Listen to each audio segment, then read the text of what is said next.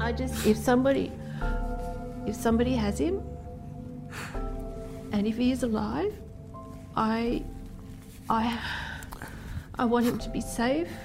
I want him to be feeling loved, and I want someone to be looking after him. Because to imagine that something else is going on, mm. we can't live. We can't live a life like that. It's not right for him. We either. we need to know where he is, and we need to know what happened to him. Because we can't live forever like this. His sister can't grow up never knowing what happened to her brother. They are the heartbreaking words of the foster parents of William Tyrrell, the little boy dressed in his favourite Spider Man outfit who disappeared almost five years ago and has never been seen since. On September the 12th, 2014, just after 10:30 in the morning, William was laughing and playing in his grandmother's yard. Suddenly, the 3-year-old vanished.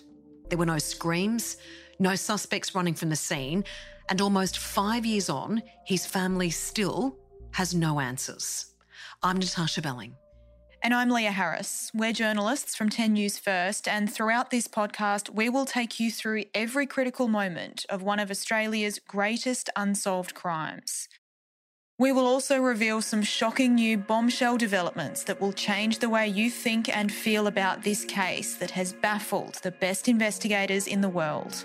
And in a bizarre and very concerning twist, the lead investigator in William's case, Detective Chief Inspector Gary Jubelin, has been arrested and charged with a number of offences. And still, almost five years on, there is no sign of the little boy that disappeared without a trace. This is Where's William Tyrrell?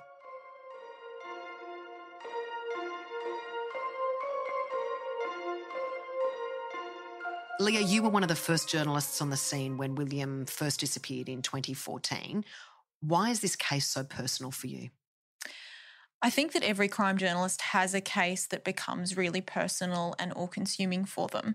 And this one is mine, not just because I've been covering it for almost five years now from the first day that he disappeared, but also because I've had the privilege of getting to know his foster family, his foster parents specifically, and they are people that are just so undeserving of what has happened to them. And they're just so devastated and just so desperate to find out what happened to him.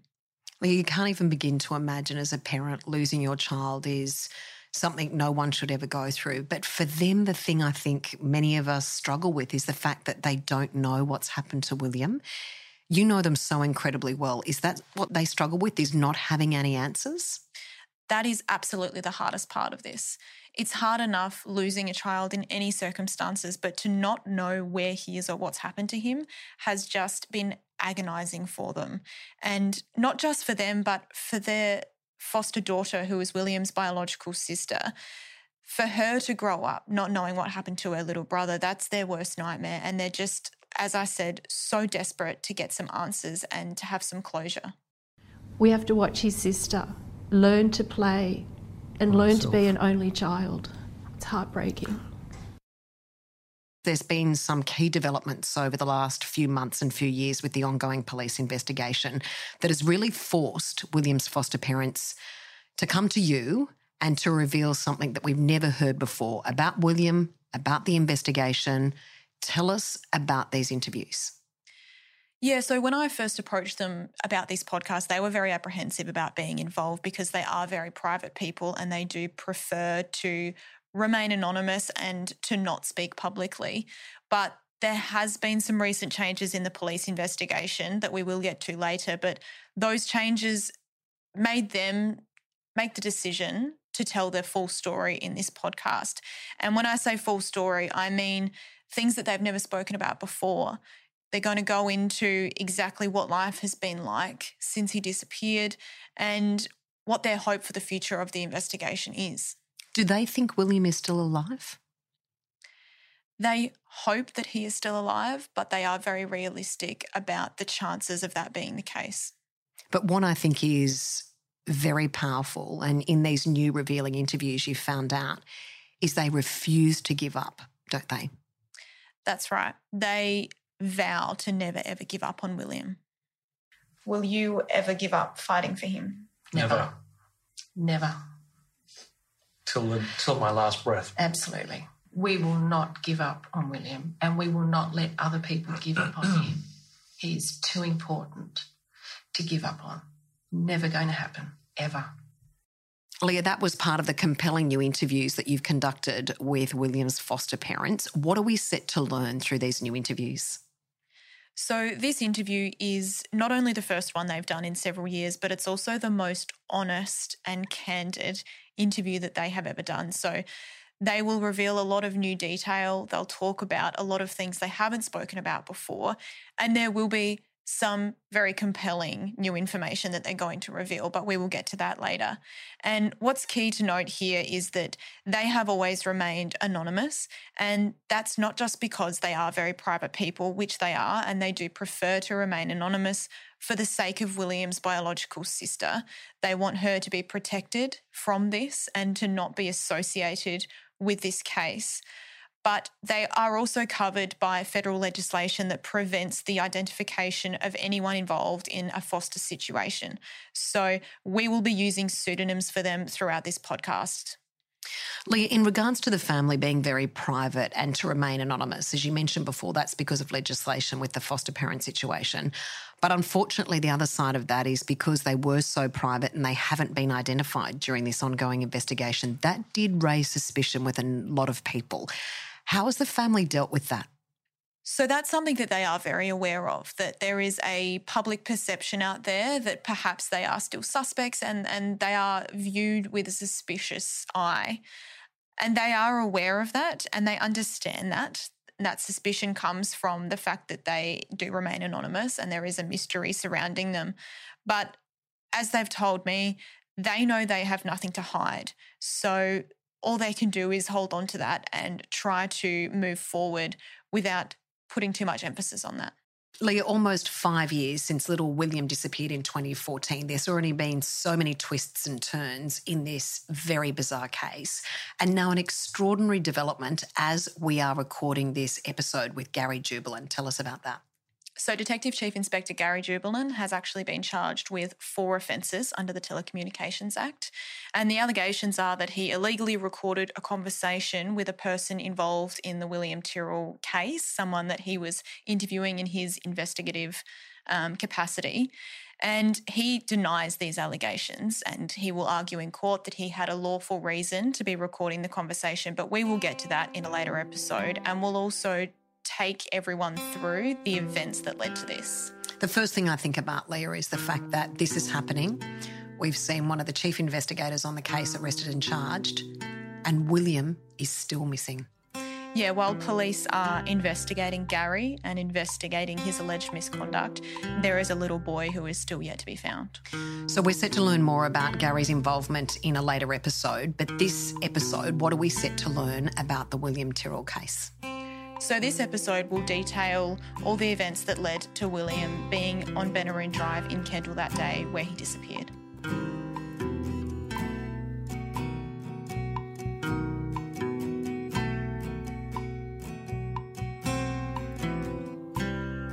Lia, something that certainly resonates with all of us is William was always filled with so much love and laughter and was happy in all of those beautiful home videos we've seen over the many years. Let's take a listen to some audio from a home video from a holiday the family took before he disappeared. Oh, how are you enjoying your holidays so far, William?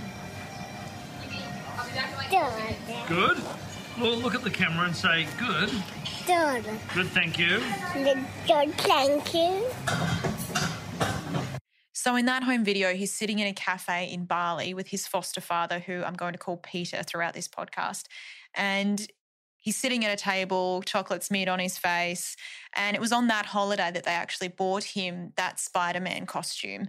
And that's because he was obsessed with Spider Man at the time. And he was thrilled with that new outfit and he wore it every chance he got. And of course, that was the outfit that he wore just minutes before he disappeared and hasn't been seen since. Yeah, and that image of him wearing that outfit has since become very iconic and widely known all over Australia and the world as being associated with this case. In regards to their trip to Kendall, where of course William disappeared, take us through Kendall. What's the association? Because the foster grandmother lived in Kendall and had recently lost her husband, and they were travelling up to Kendall to see the grandma, correct? That's right. So, William's foster mother, who I'll call Jane, her mother and father lived in Kendall. Her father had passed away in February, so her mother, who I'll call Margaret, was living in that big house in Kendall by herself since then. And she'd actually decided to downsize, move to a smaller place in a nearby town. So they were going up to Kendall that weekend to help her pack up the house and make the arrangements for that to happen. But they had been to Kendall many times before with both of the kids. They all knew it very well. The kids had their own toys there, they knew the house. So it was a pretty normal weekend it was normally normally a uh, a long weekend, like a Friday, Saturday, Sunday, or Saturday, Sunday, Monday, or something like that. Might be once every three or four months. Um, you know, especially um, uh, you know Nana's birthday or uh, what it might be. There'd be, there'd be an occasion, but it's also a good time to catch up. So probably about a half a dozen times. We would go out. I mean, they were young, so quite limited with what you do with with young children. And there was a street party, so went to the street right, party. Christmas, that was the yep. Christmas party. Yep, Christmas. Um, but it was more family oriented rather than go out and engage with lots of people.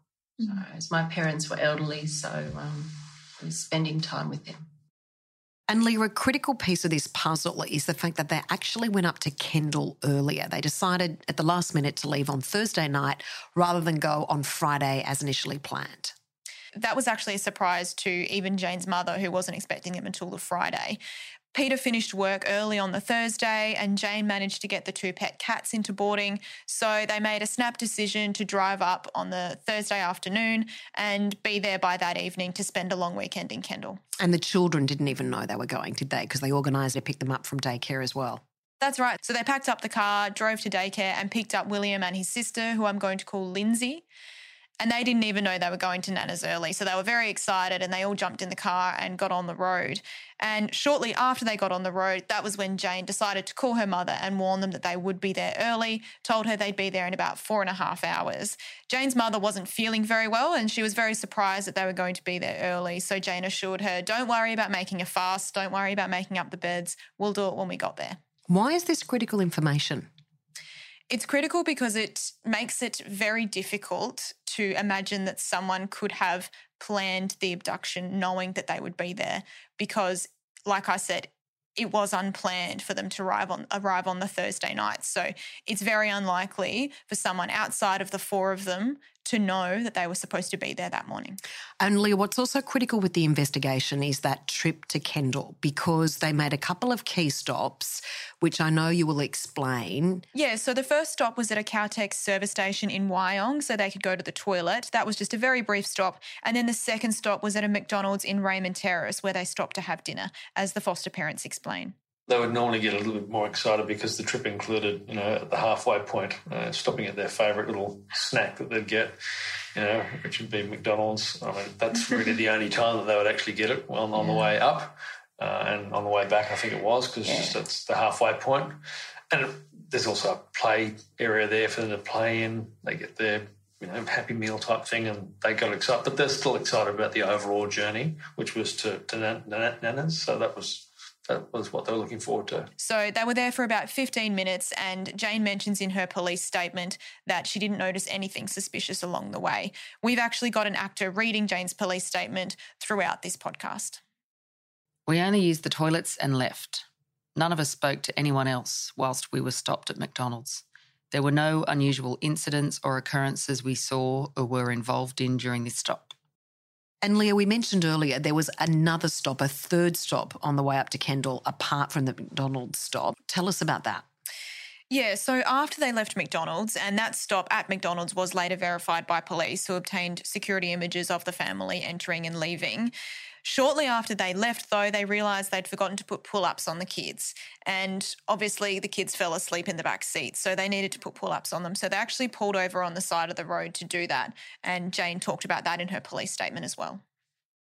About five to seven minutes after we started driving, I started talking to Peter about the kids not having their pull ups on. Pull ups are like the nappy type pants children wear when they're sleeping.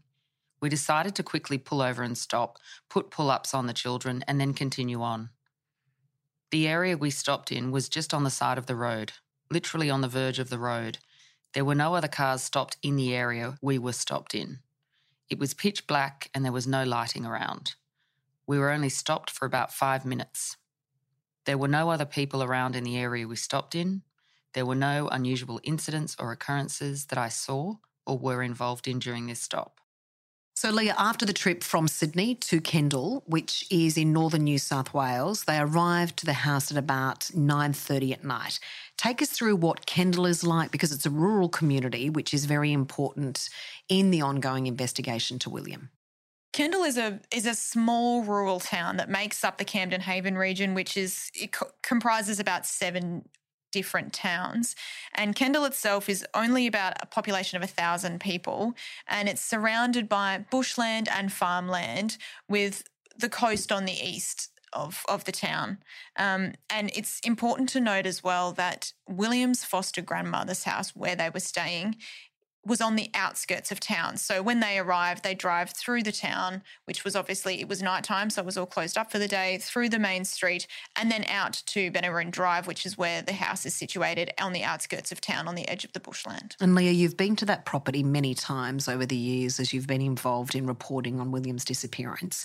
Take us through that because whatever I've read or heard about their house is the silence is deafening. It's, it's that beautiful rural community where you can hear the birds singing and children laughing. So take us through that. It's the kind of silence that really does strike you if you're from the city because you stand there on that street and you can hear a pin drop. You can hear everything happening around you. You can hear the birds in the distance. Even from inside any of the houses on the street, you can hear everything that happens outside in a, in a wide radius, including if a car drives past or if it turns around or if there's a conversation between neighbours out on the street you can hear everything. And that's why everyone on that street is always aware of all the comings and goings because it is so quiet. And do you think that's what makes William's disappearance even more baffling and chilling is the fact that the neighbours can see and hear everything?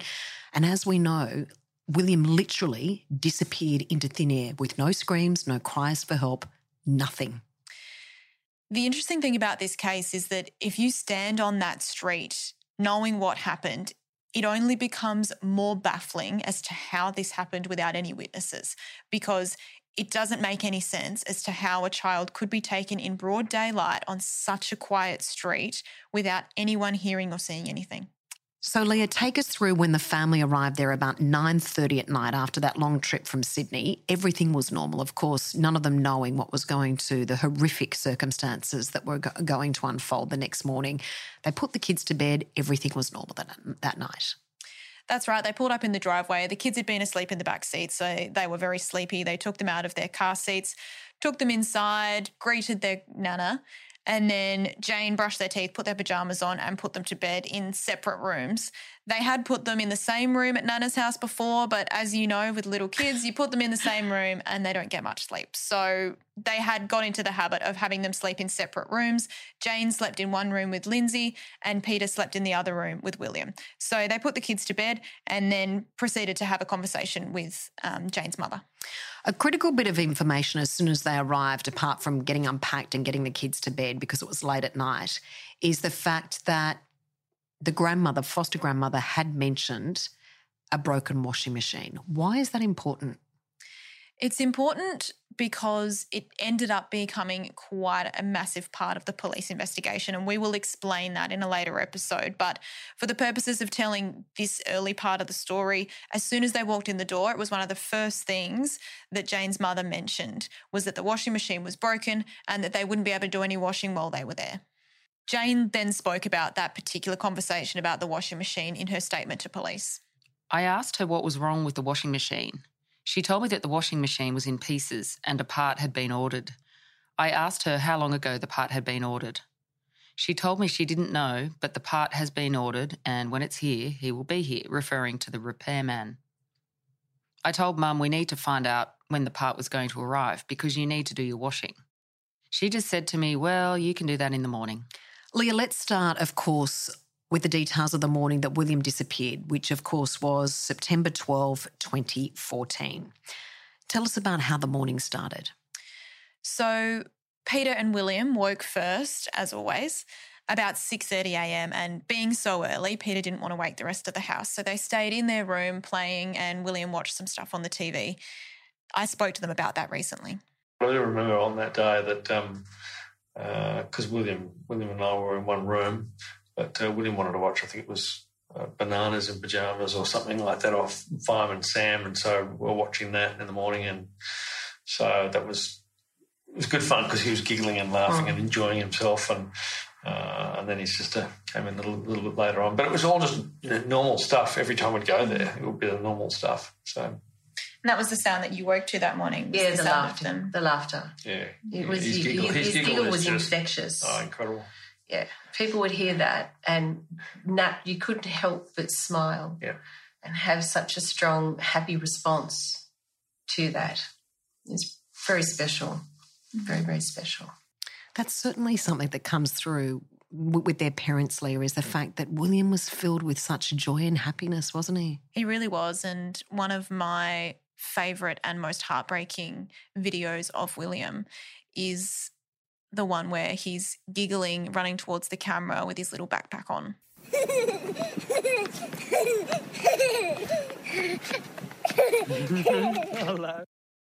there is nothing like a child's laughter, the joy in their eyes, the smile on their faces that changes your world, seeing the world through a child's eyes. And William's parents talk often about the very, very special relationship William had with his dad. Tell us about that. Yeah, they've often been described as inseparable because they really were like best friends. And they've told me that that connection, even though they weren't biologically related, was just so special you've spoken before about that special relationship um, between him and his dad. Mm. Can you talk about that?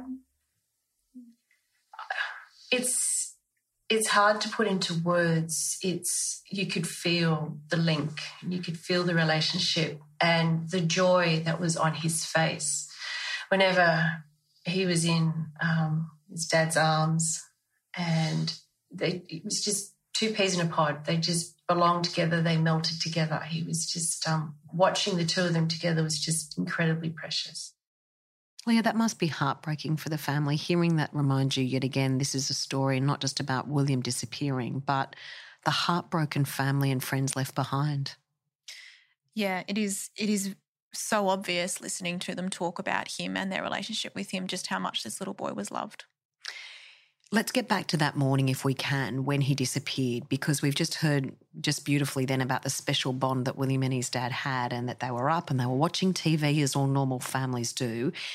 Talk to us about Jane. What happened next? She got up and walked into the lounge room.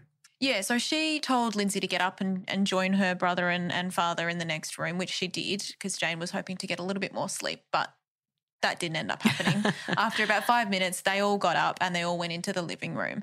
And William and Lindsay went straight to the toy cupboard to get some toys out and started bringing them out into the living area to play. And that was when Jane went to the veranda, the glass sliding doors that opened out onto the balcony, and opened up the curtains. And what did she see and why is that so important? This is a moment that will later become very significant to the police investigation and remains significant to this day what she sees when she looks out that window, she doesn't recall seeing until several days after he disappeared, but it will become significant, and I will explain that in a future episode. And we'll talk about it in a second because I didn't realise this either. When all the kids were out playing on their bikes, Lindsay saw some critical information regarding some cars, which we'll come to in just a moment. But yet again, the Spider Man comes back. You were talking about them getting their cars out and toys and having lots of fun. And we know that William was obsessed with this Spider Man superhero costume. As a mother of boys, as all boys and girls are obsessed with their superhero costumes. And he was adamant that he was going to wear it that day. Yeah, so William and Lindsay had gone in to wake their nana up, and that's when Jane told them it was time to get dressed for the day.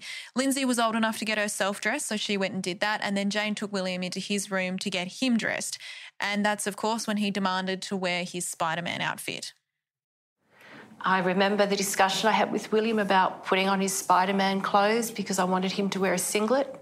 He didn't want to wear a singlet, so the compromise was he'd wear a Spider Man t shirt underneath his Spider Man clothes, so he was Spider Maned out completely. Lia, life is normal. They're all getting ready for the morning, playing with toys. William's dressed in his Spider Man outfit. They're having a beautiful time at Nana's house. And then Peter has to go to a work meeting. This is a really vital part of the morning. Yeah, so that morning, Peter was preparing for an online business meeting. So obviously, his work was in Sydney, but he regularly did meetings online, similar to a Skype call, a similar program. The problem was that on Benaroon Drive, the internet, the phone signal is not great. And he knew that being having been there many times before and had these meetings many times before. So he would always drive to a nearby larger town with better internet signal and sit in his car for the duration of the meeting. That's what he was preparing to do that morning. There was a lot of speculation, though, especially in the initial few months, Lia, that there was something very sus about Peter going to this meeting, that he was not there when William disappeared. How does the family cope with that? You know, the, the, the, losing William, but also knowing and being aware that a lot of people suspected they were involved.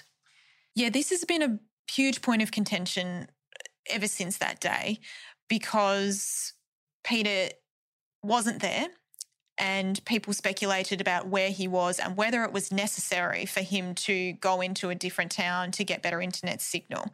So I actually asked them to clarify this point when I spoke to them recently. It's a, it's a tool that I use called you know, GoToMeeting, right? It's similar to, to, to, a Skype meeting, but you need to have a, a decent amount of data coming down the pipe and going back up when you're actually doing an online meeting, right? Now, we've been going out there for years, and when, you know, it's almost like you have to stand on a crate with your left foot, you know, and, and, in some sort of angular way to actually get a decent signal there. But you need more data signal to be able to do a particular meeting using this tool right? So I had to fill a script anyway. So I hence went down there, sat in my car, which I've done on hundreds and hundreds of occasions, did my meeting there, good coverage, did my meeting, uh, and then went to the chemist, filled the script, and then heading back. There was not good mobile strength, and it made sense. He had to go and get this script, so do the whole thing at once. It was just convenience. So Peter had gone to the meeting, and Jane was preparing breakfast for the kids. And then the washing machine conversation came up again. And Jane actually called the repairman, didn't she? Yeah. So Jane asked her mother about the broken washing machine again, and she was told that she had called a repairman in, in an ad from an ad in the local paper, and that he was waiting on a part before he could come and fix the washing machine. Jane also recalled that conversation in her statement to police and the voice message that she left for the repairman. Again, this isn't her real voice. I asked Mum when the parts were expected, and Mum said, That's not the way it happens here. I said, Well, how long has it been? She said, I don't know, dear. He'll just be here when he's here.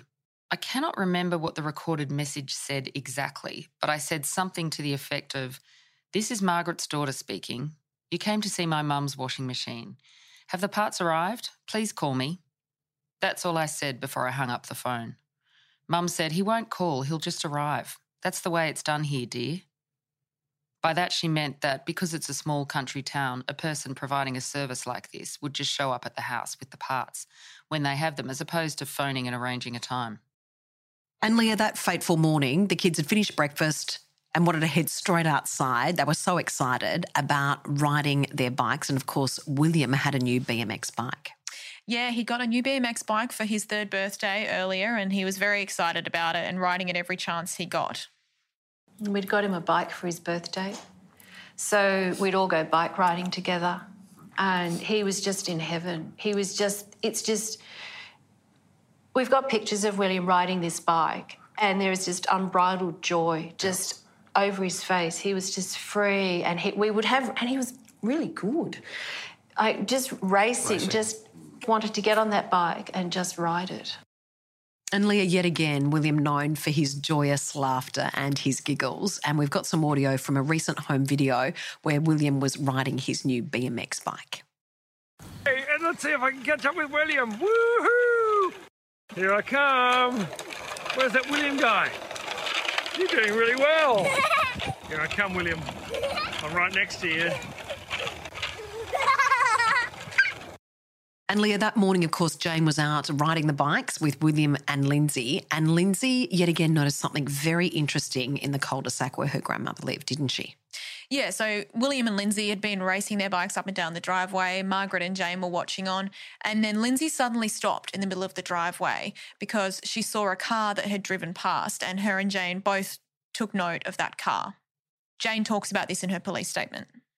Lindsay said, Who's that car, Mummy? I looked out onto the road and saw a dark green grey sedan drive past Mum's house, up Benaroon Drive, towards the Miller's house next door. The car just nosed into the Miller's driveway and then backed out of the driveway. I said to Lindsay, I don't know. Probably the neighbour. I said that because I thought that the Millers were home and I think they have a car that is sort of similar to that. The last time I saw the car was when it had turned around in the Miller's driveway and had literally just started driving back down the street. The car looked like it was driving with a purpose, as opposed to slowly driving along like someone was looking for something. I would have seen the car for less than 10 seconds from when I first saw it until I last saw it. I can't remember whether the windows were down. I couldn't see any of the occupants. But this time I turned my attention back towards Lindsay riding the bike as she had started riding again. Now, Lia, of course, noticing that car, and we mentioned it earlier, the sightings of the car and what was happening in that cul de sac are very important later on, aren't they? They are, and we will come back to that and explain it in detail in a later episode. So, after the kids f- finish riding their bikes, they jump back inside. I think um, Jane was keen to keep them inside, but William had different ideas and wanted to get straight back outside. And what did they start playing then? Yeah, so being a little boy, William didn't last long inside. After about 10 minutes, he wanted to get back outside and play. Lindsay stayed inside with her nana, and Jane took William outside to play a game that they called Mummy Monsters, which was basically running around chasing each other, roaring, pretending to be monsters. After they were playing Mummy Monsters, William went back inside and they decided to actually do some drawings for someone very special. Yeah, so as I mentioned earlier, Jane's elderly father had passed away earlier that year, and she wanted the kids to draw some pictures for their opa, which is what they called him because he was Dutch. They were going to visit his gravesite later that day for the first time since his funeral, and the cemetery was actually only a couple of hundred metres from the house on Benaroon Drive. So she took them out into the patio and set them up on the decking with some paper and pencils and crayons. And the kids went and got some leaves from the garden so they could use it in their drawings for Opa. And Lia, of course, on that veranda where they were drawing those beautiful little pictures is where Jane took those last iconic yet incredibly tragic photos of little William in that Spider Man outfit. Yeah, so that photo that's obviously since been released to the media being the last photo that was ever taken of him has since become so iconic in association with this case. If you Google William Tyrrell, that photo, photo. dominates the results. And it is incredibly tragic to think of it being taken just minutes before he disappeared. And I spoke to them about that photo recently. And that iconic photo that now has become mm. iconic of him that you took on that day what goes through your head when you see that now? Very, it's mixed for me. Mm. Um, it's both um, seeing his face, you know, his, the joy at, at play there, but it also meant that you know I feel like I've lost. Yeah. I feel like I've lost. Um, you know, I feel like he's lost the opportunity for everything for him and for for us. It's bittersweet. I actually don't like looking at that photo. I like looking at all the other photos we've got. They show, they show him, and they're just jewels. Yeah, yeah. We've given, we've given a lot in terms of pictures of him and those sorts of things, and there is just so many things that we um, I like looking at the other pictures I've got. So, Lia, these are the critical final moments before William disappeared and he, and he was never seen again. Take us through what happened after the kids went inside after drawing the beautiful pictures for their grandfather. What happened? So, Jane asked them both if they wanted to write any messages on their pictures for Opa. Lindsay told her what she wanted written on her picture, and Jane wrote it on there. But William didn't want anything written on his, so he went back out onto the patio to play with his nana watching on. Lindsay and Jane then joined them shortly after. Lindsay picked up the pencil container and tipped it out onto the patio, and some dice rolled out. So they started playing a game with the dice where Jane would roll the dice, and whatever number came up, Lindsay would jump that many times. William joined in as well, and they played that for a little while. And then Jane taught William how to roll the dice, which he thought was fun for a while. But being a little boy, he got bored quite quickly. So he jumped off the side of the patio onto the grass and started playing another game that he called Daddy Tiger. And Jane spoke about this in her police statement. He pretended to be Daddy Tiger. He wanted Lindsay to play, but she continued drawing. He crawled around on the ground for a bit playing Tiger. He walked around the side of the house.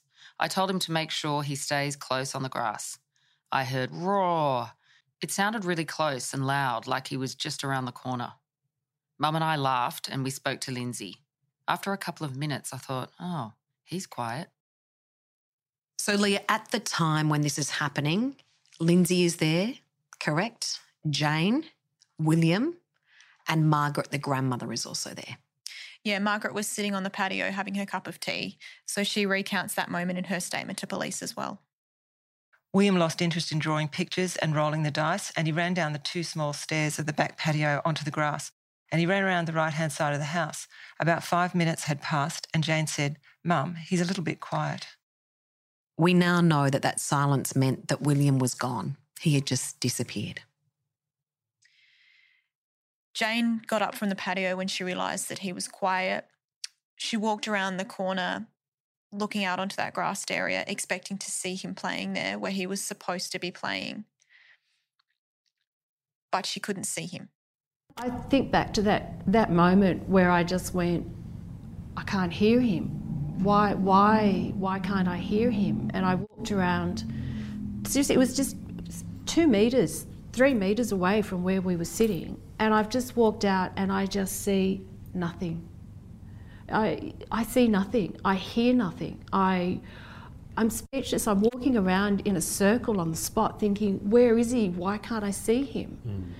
And I'm yelling out, William, where are you? You need to talk to mummy. Tell me where you are. I can't see you. I can't hear you. Where, where are you? And he was nowhere. And I just, and I'm just standing there thinking, how could he just disappear? Lia, of course, we now know that that is the very moment that William's life, his precious little life, and his family and friends' lives changed forever.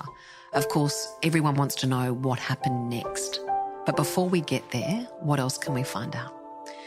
So, before we go into what happened next, next week we're actually going to take you right back to the start to when William was born and talk about his very short life before he went missing because, as we know, William was a foster child, so he had already been through a lot in his three short years that led him to where he went missing on Benaroon Drive that day.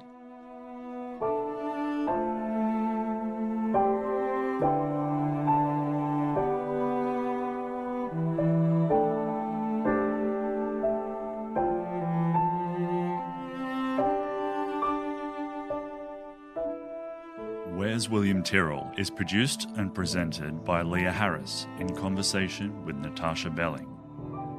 Produced and edited by Stuart Buckland. The recording and audio work by the 10 team of Mitch Willard, Bevan Tantu, and Josh Pollock. Additional voices by Sophie Hicks Lloyd and Suze Perryman. Production assistant to Lula Thompson. Thanks go to Sophie Hicks Lloyd, Ross Dagan, Jared Coe, and Anthony Murdoch for their assistance.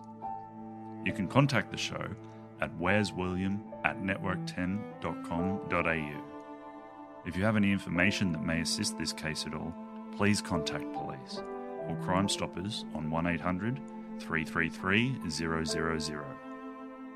If you would like to find out more about the Where's William campaign, please visit www.where'swilliam.org. You can also assist with the search by making a tax deductible donation there.